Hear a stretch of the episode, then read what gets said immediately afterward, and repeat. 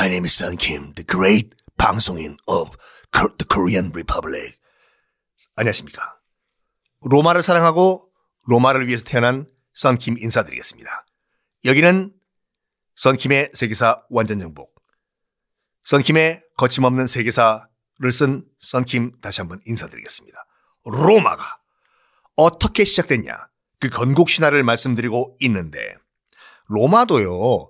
제가 이거부터 말씀드리는 게 이유가 뭐냐면 대충 중간에 뚝 떼가지고 뭐 시저 얘기, 블루투스 얘기, 뭐 네로 황제 등등등등 동로마 제국, 서로마 제국 이렇게 얘기해 버리면은 다 퍼즐로 남아 버리거든요. 약간 시간이 걸리더라도 일단 처음부터 쫙 훑고 넘어가야지 전체 그림이 보여요. 로마 같은 경우에도. 그러니까 로마가 왜 생겼는지는 아셔야 되겠죠. 자, 지금의 터키인 트로이에서 넘어온 아이네이아스가 지금 현재의 로마 근처에서 새 나라를 건국을 합니다.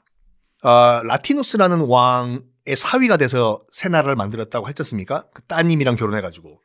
문제는 이 라티누스라는 왕이 욕심이 너무 많았어요. 그 욕심이 뭐냐면 딸 줬잖아요. 딸이요. 결혼하라고 아이네이아스한테.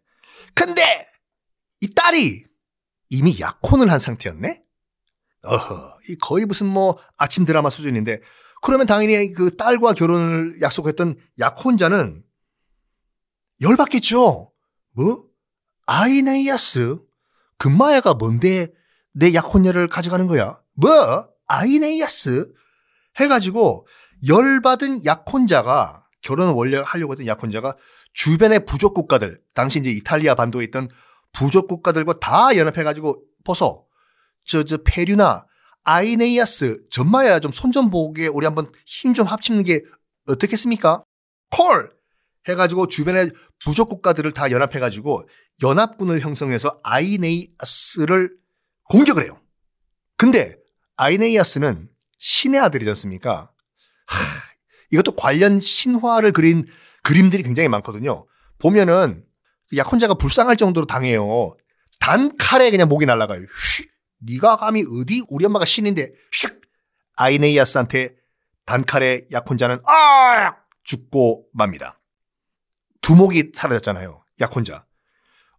주변에서 갑자기 연합군을 형성했던 이탈리아의 그 부족 국가 연합체들 다 아이네이아스한테 무릎을 꿇습니다. 어유 죄송합니다. 제가 그쪽을 몰라봤네요. 엄마가 신이라면서요. 어유 근데 저희가요 앞으로는 그 아이네이아스 당신을 대장으로 모시겠습니다. 야, 다 모여, 모여, 모여. 새로운 국왕이야. 아이네이아스. 박수! 아이고, 아이네이아스. 아이 반갑습니다요. 아이고, 내 로마 말을 잘하시네. 터키 사람인데. 하면서 이 아이네이아스가 그 주변에 있는 부족 국가들, 이탈리아 반도에 있는 부족 국가들을 다 연합을 해버려 가지고 하나의 국가를 만드는 것이 지금의 이탈리아 중부 지역 대부분이에요. 이래서 아, 이제 로마의 기초가 다져지는데 아직 로마는 건국 안 했어요. 아직까지는요. 이제 그 나름대로 이제 왕국을 건설했습니다. 아이네이아스가. 그런 다음에 나는 됐다. 이 정도는 나는 성공한 삶이다. 나는 이한 세상 잘 놀다 간다. 꼴까닥 하고 아이네이아스는 사망을 해요. 이렇게 왕국을 건설한 다음에 이 왕국이 300년 동안 쭉 이어져요. 아직까지 로마 아니에요. 네. 쭉 이어져요. 300년 동안. 그래가지고 타임머신 타고 쭉 갑시다. 300년. 아이네이아스가 이제 1대 왕이라고 봤을 때 13대 왕까지 쭉 연결이 돼요. 13대 왕.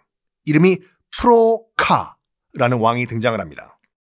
프로카의 동생은 아마추어 칸가 아니라 이름이 프로카라는 13대 왕인데 이 프로카는 두 명의 아들이 있었어요. 두 명의 왕. 자, 아버지 프로카가 죽었어요.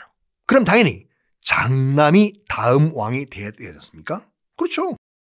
14대 왕으로 장남이. 그런데 이 장남의 동생이었던 아몰리우스가 욕심이 굉장히 많아. 아이, 왜안 물려주세요, 이거? 아몰리우스. 모기한테 물렸다! 아몰리우스가 아니라 동생 이름이 아몰리우스예요. 아몰리우스. 욕심이 너무 많은 거야. 약간 세조같이, 아, 딱 세조네. 그, 세종대왕 둘째 아들. 아, 그니까 문종. 세종대왕의 첫째 아들이 이제 문종이잖아요. 문종이 왕이 된 걸 못 보는 거야. 내가 왕이 왜 안 돼? 나 수양대군. 그래가지고 욕심이 많았던 동생인 아물리우스가 왕위를 찬탈해버려요. 형을 쫓아내버리고 14대 왕이죠. 쫓아내버리고 형 저리 가서 왕은 내가 할 거야. 형은 죽이진 않아요. 그냥 왕 자리에서만 쫓아내버려요. 왕위를 찬탈을 합니다. 아물리우스가. 내가 형은 안 죽이겠지만 형의 후손들은 내가 다 죽여야지 되겠어. 왜냐면 후손들이 나중에 또 나한테 해코지 할 수 있잖아. 여봐라! 내 아물리우스 대왕. 저 형, 내 형은 쫓겨난 형은 건드리지 말고 형의 아들들을 다 죽여버려라. 해서 자기 조카들이지 않습니까? 딱, 아유, 딱 세존의 단종을 죽이는 것처럼 형의 아들들을 싸그리 다 죽여버려요. 씨를 말려버립니다. 아들들은 다 죽였는데 형의 딸이 한 명 있었어요. 똑같은 그 여자 조카죠. 이름이 레아 실비아라는 여자 조카가 있었어요. 형의 딸이요. 아, 저거를 죽여 마라, 죽여 마라, 죽여 마라 하다가 차마 그 자기인지 여자 조카죠.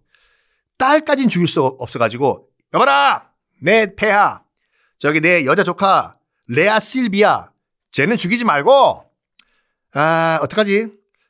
그래. 또 저 레아 실비아가 또 결혼해가지고 뭐 아들 낳고 그러면 나중에 또 나한테 해코지 할 수 있으니까 평생 결혼 못하게, 어? 여자 사제로 만들어버려.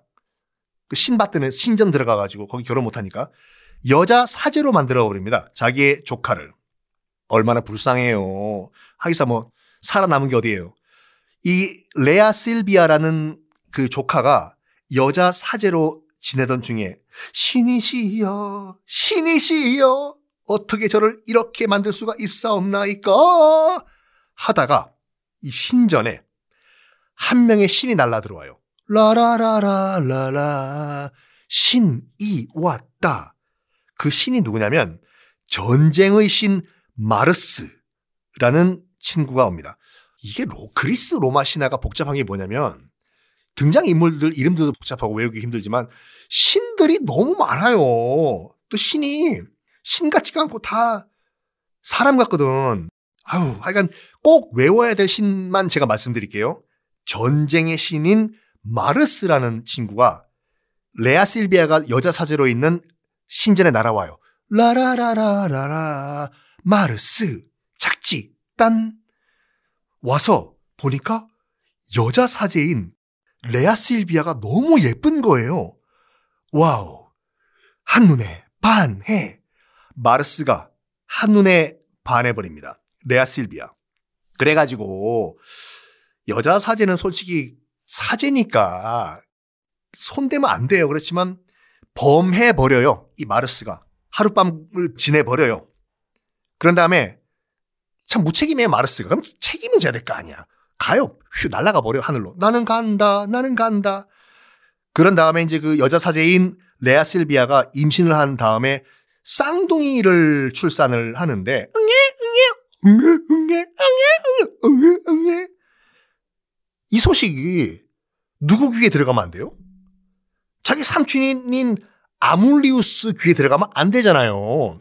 그렇죠. 이 쌍둥이 참 아들이었어요. 특히 아들 이 태어났다? 이거 삼촌 귀에 들어가면 바로 모가지 댕강댕강인데 아들들이. 아하, 이 소식을 폭군인 삼촌 아물리우스 대왕이 알아냈네. 뭐야? 내가 여자 사제로 보냈던 내 조카 레아 실비아가 남자 쌍둥이를 출산했다고? 야! 내 배야! 쌍둥이 저거 강에 던져버려! 쌍, 쌍둥이를요? 불, 불쌍한데? 야! 누가 왕이야? 아, 네가 왕. 네가 어디서 반말이야? 갖다 버려. 해가지고 이갓 태어난 쌍둥이를 바구니에 담아서 강에 던져버려. 참 이거 이집트 신화도 그렇고 바구니에 애 담아가지고 강물에 던져버리는 건 늘 등장하는 스토리인데 강물에 버려진 이 쌍둥이 어떻게 됐을까요? 다음 시간에 공개하겠습니다.